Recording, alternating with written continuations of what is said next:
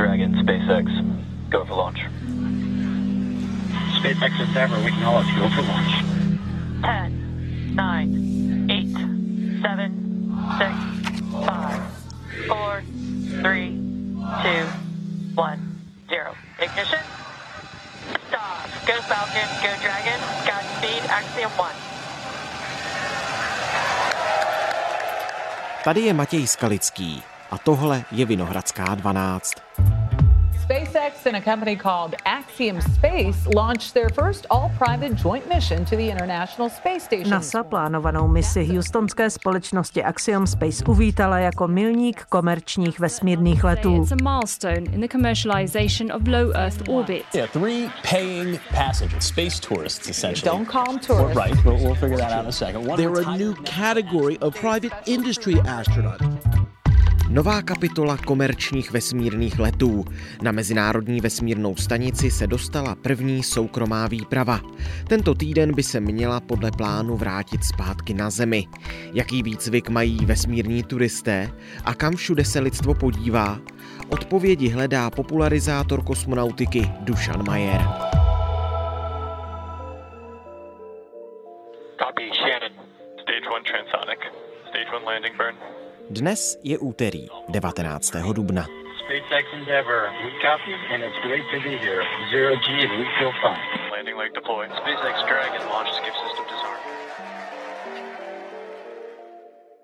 Dobrý den. Dobrý den. Pane Majere, za jak významnou zprávu považujete ten, promiňte mi, výlet tří turistů astronautů do vesmíru? Je to velký skok pro lidstvo? Já bych řekl, že to je určitě významný krok. Samozřejmě někdo může namítnout, že turisté už ve vesmíru byli, nebo že už dokonce byli turisté na Mezinárodní kosmické stanici, nebo že turisté už letěli v lodi Crew Dragon.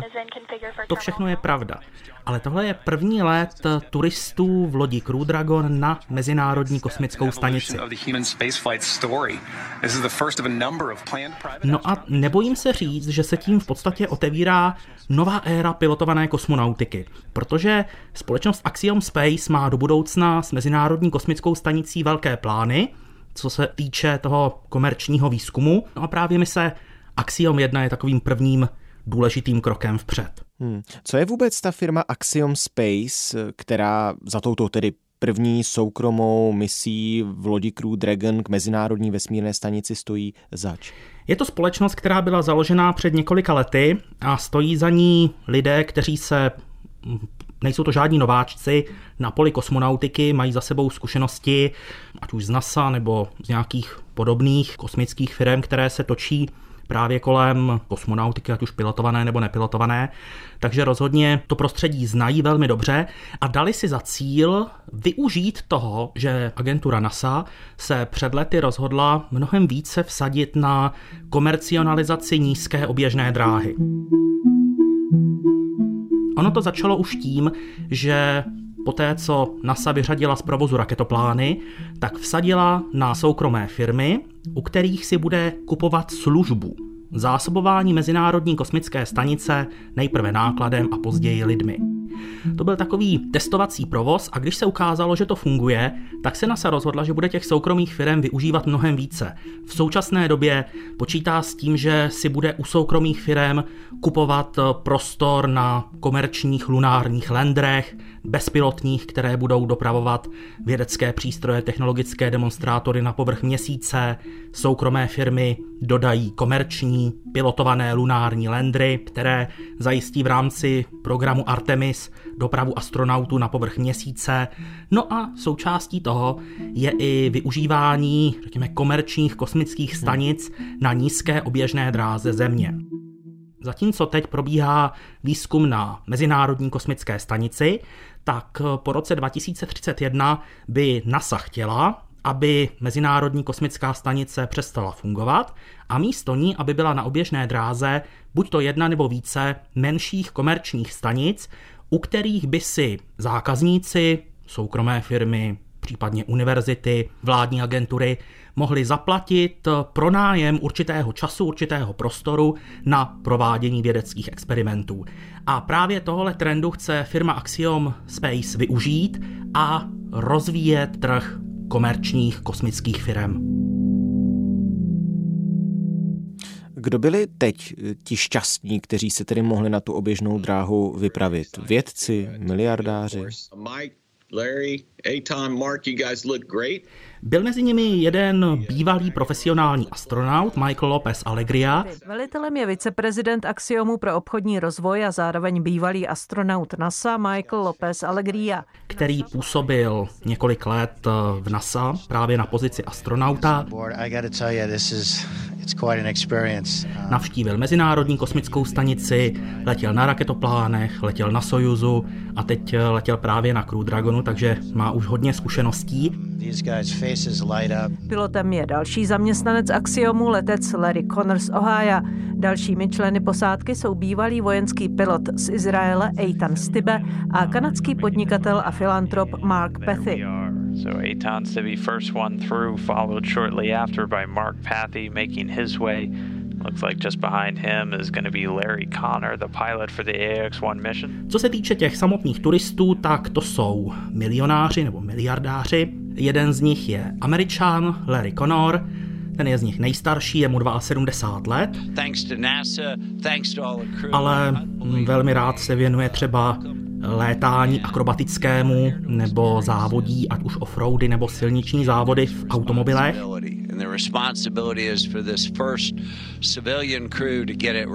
Třetím členem posádky je Kanaděn Mark Pathy, který navázal spolupráci s Montrealskou dětskou nemocnicí, pro kterou na Mezinárodní kosmické stanici prováděl nejrůznější experimenty. It's, it's hard to find, find the words, but, uh, no a tu čtveřici uzavírá Izraelec Eitan Stive,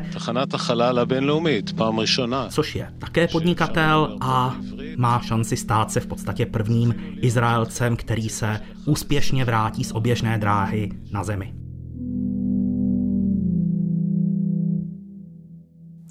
Jak náročný byl výcvik těchto astronautů amatérů. Co všechno museli zvládnout, než se vydali na Mezinárodní vesmírnou stanici?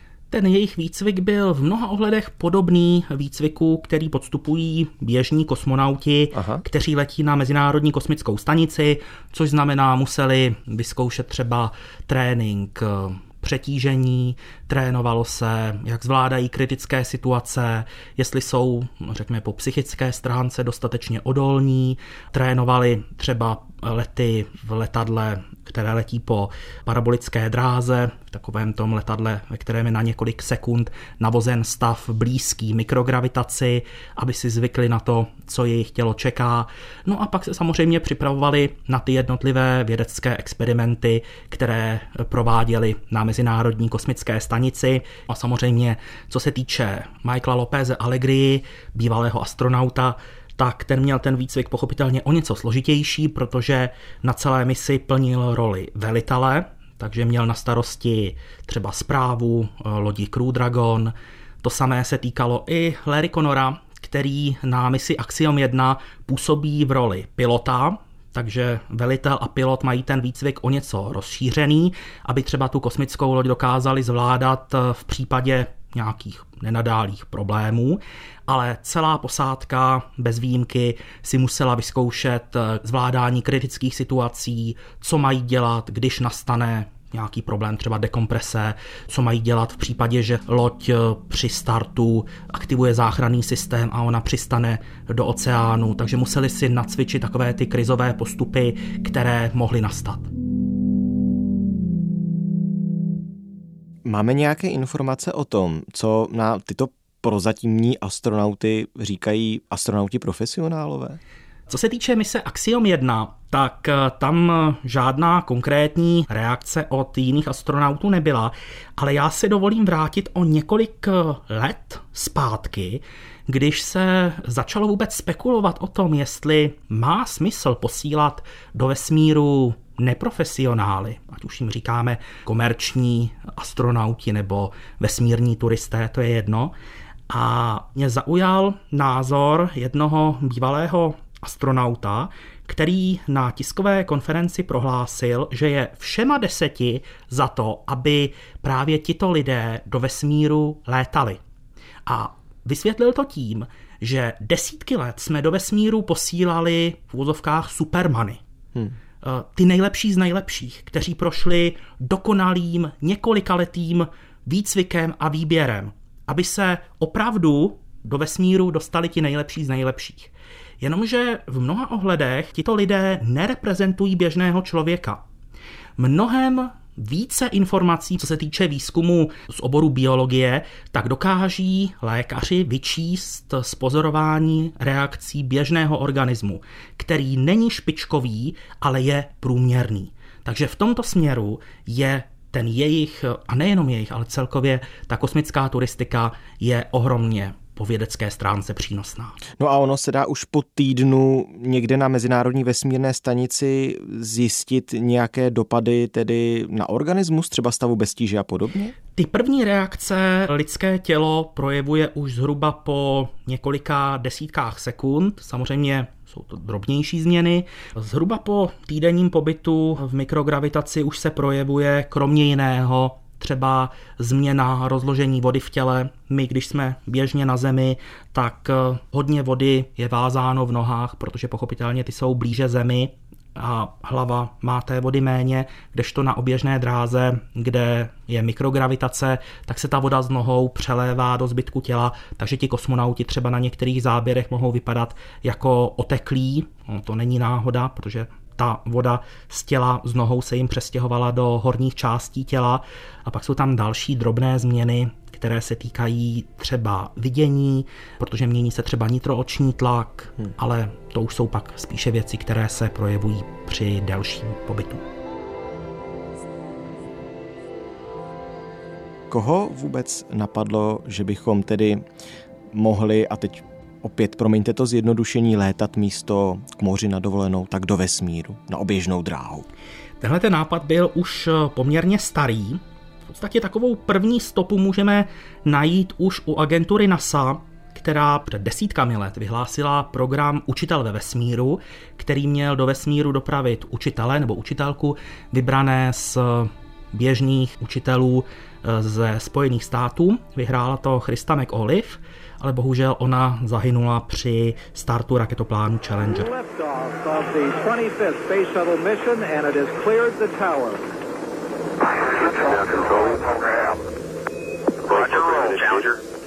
We have a report from the flight dynamics officer that the vehicle has exploded. You saw it just a few moments ago, about 45 seconds after liftoff, a huge fireball in the sky.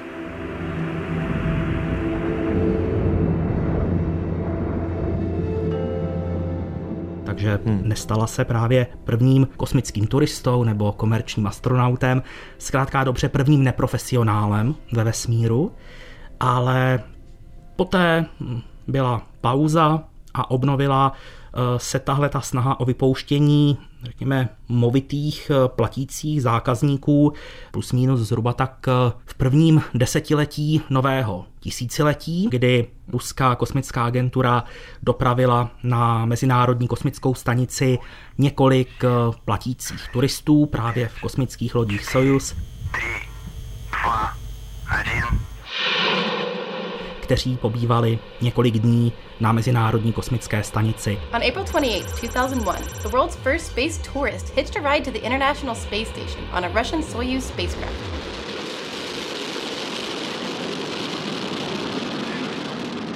Poté, ačkoliv ten program byl poměrně úspěšný, tak eh, byl ukončen z toho důvodu, že Sojuzy se staly jedinými loděmi, které vozily astronauty na Mezinárodní kosmickou stanici, protože raketoplány dolétaly a v tu chvíli už prostě pro turisty nebylo místo. Teď se na ně zase konečně dostává prostor.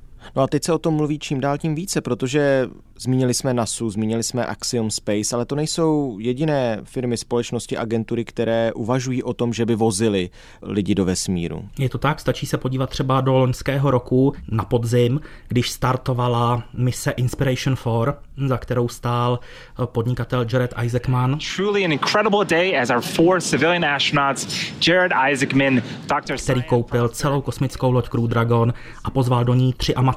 On sám byl amatérem, nebyl profesionální kosmonaut. Set to launch the world's first all-civilian astronaut mission to orbit. And this will mark the first ever all-civilian mission. A právě mise Inspiration 4 se stala první kosmickou misí v historii ve které nebyl ani jeden profesionální kosmonaut. Tehdy se neletělo na Mezinárodní kosmickou stanici, ta mise trvala pouhé tři dny, ale je to jakási známka toho, že opravdu tenhle ten prostor na oběžné dráze se skutečně otevírá v posledních letech mnohem širšímu spektru klientů, ať už jsou to milionáři, ale po nich přijdou brzy vědci, kteří budou právě na té oběžné dráze provádět třeba svůj výzkum pro svou univerzitu.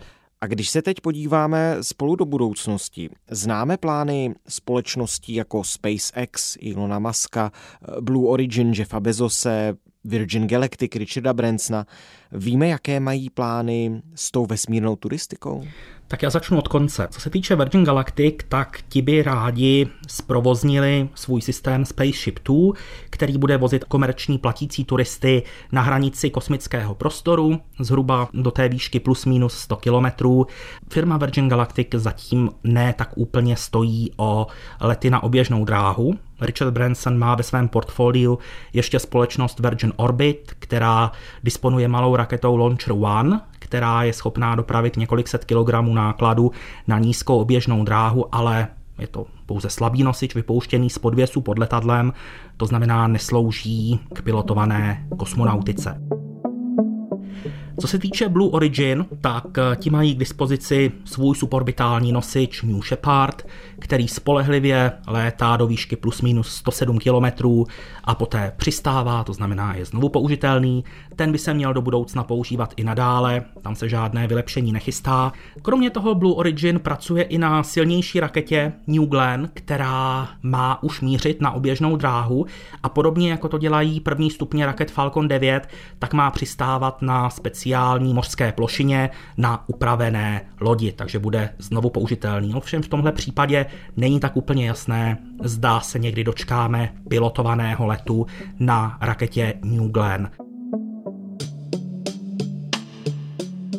No a nakonec jsem si nechal firmu SpaceX, která má ty plány takové nejširší. Co se týče kosmické turistiky, tak tam určitě se bude dál pokračovat ve využívání kosmických lodí Crew Dragon.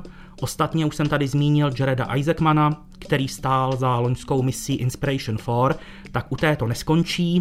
Jared Isaacman před několika týdny představil program Polaris, a v jeho rámci chce uskutečnit několik misí. Ta první, Polaris Dawn, by mohla proběhnout ještě letos a měla by při ní proběhnout první komerční vycházka z kosmické lodi Crew Dragon do volného kosmického prostoru.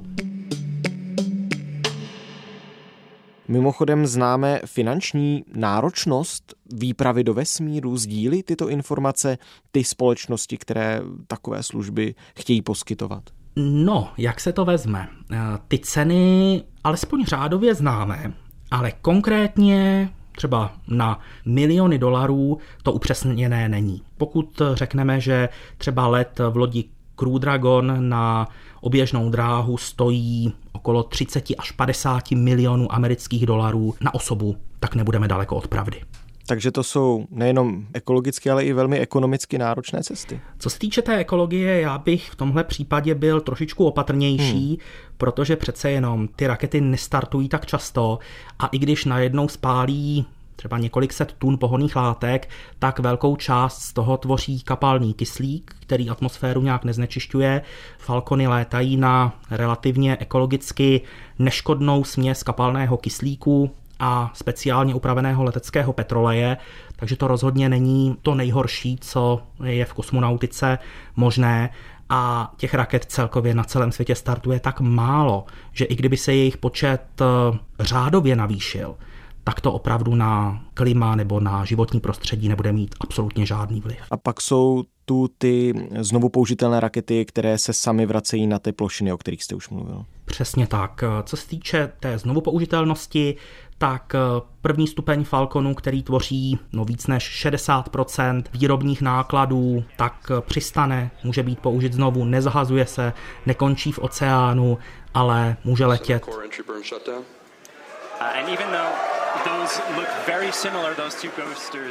V současné době už máme za sebou první stupně, které letěly 12krát, takže to je opravdu masivní znovu použitelnost. A do budoucna ještě SpaceX připravuje systém Super Heavy Starship, zatímco u Falconu se pořád zahazuje ten horní stupeň, který není možné zachránit, tak systém Super Heavy Starship, který bude využitelný i pro pilotované mise, tak ten bude kompletně znovu použitelný. Jak nosná raketa Super Heavy, tak kosmická loď Starship. Hmm. Bavili jsme se o SpaceX, tak ten už teď také spřádá plány s NASou, jak eh, se dostat na Mars, tak tam se také turisté někdy podívají. No, já si myslím, že jestli se toho dočkají naše děti, tak to bude fajn. Já si myslím, že první cíl turistů je v současné době nízká oběžná dráha Země, to znamená výška pár set kilometrů nad naší planetou. Pak měsíc. Pak měsíc, no ale jako vydat se k Marsu, to není jen tak. Přece jenom kosmické záření, k tomu Marsu se poletí několik měsíců, pak se tam několik měsíců bude čekat, několik měsíců na návrat to už je skoro dva roky prázdnin. Možná už spíš ta kolonizace zní jako e, rozumnější nápad, než jenom výlet na Mars. Dá se předpokládat, že rozhodně ti první lidé, kteří se vypraví na Mars, tak budou nejprve vědci, kteří se budou vracet, pochopitelně, ale to se bavíme o řádu desítek hmm. let. Poté by mohli přijít na řadu nějací kolonizátoři a teprve až poté, až budou založeny nějaké základy hotelů třeba na povrchu Marsu nebo něčeho takového sci-fi v současné době, tak tehdy by se tam třeba mohli vypravit eh, turisté na výlet. Tak pojďme zpátky na Zem, tedy aspoň metaforicky. Myslíte si, že se stane z té vesmírné turistiky, o které se teď bavíme, a bavíme se o té teda nízké orbitě Země, masová záležitost? Nebo to bude stále dlouhá léta jen jakýsi výstřelek miliardářů? Dlouho si myslím, že to bude spíše pro majetné eh, zájemce, ale čím více jich bude, tím více prostředků a firem bude, které eh, začnou nabízet tyto lety a za několik desítek let se z toho stane třeba trošičku masovější okruh pro zájemce. Nečekám, že to bude na úrovni třeba cenově Chorvatska nebo něčeho takového, ale kdybych to přirovnal třeba, já nevím, k výletu, eh, dneska už si můžete zaplatit výlet na Jižní pól hmm. nebo na Mount Everest, tak eh, něco takového cenově by to za pár desítek let mohlo být. Ale že bychom si takhle na nedělní odpoledne vyrazili místo na Kokořín na oběžnou dráhu rodina čtyřčlená, tak to si asi moc očekávat nedá. Tak díky moc, že jsme se mohli podívat aspoň na chvíli na kraj vesmíru. Já děkuji za pozvání. Tohle je vše z úterní Vinohradské 12. S Dušanem Majerem, šéf-redaktorem webu Cosmonautics.cz, jsme mluvili o cestování vesmírem, o kosmické turistice. Poslechněte si i další naše epizody. Najdete je na webu i rozhlas.cz a nebo můj rozhlas.cz. To je velký audioportál Českého rozhlasu. A kromě Vinohradské 12 tam jsou také dokumenty, audioknihy, reportáže, rozhovory a řada dalších zajímavých pořadů k poslechu. Naslyšenou zítra.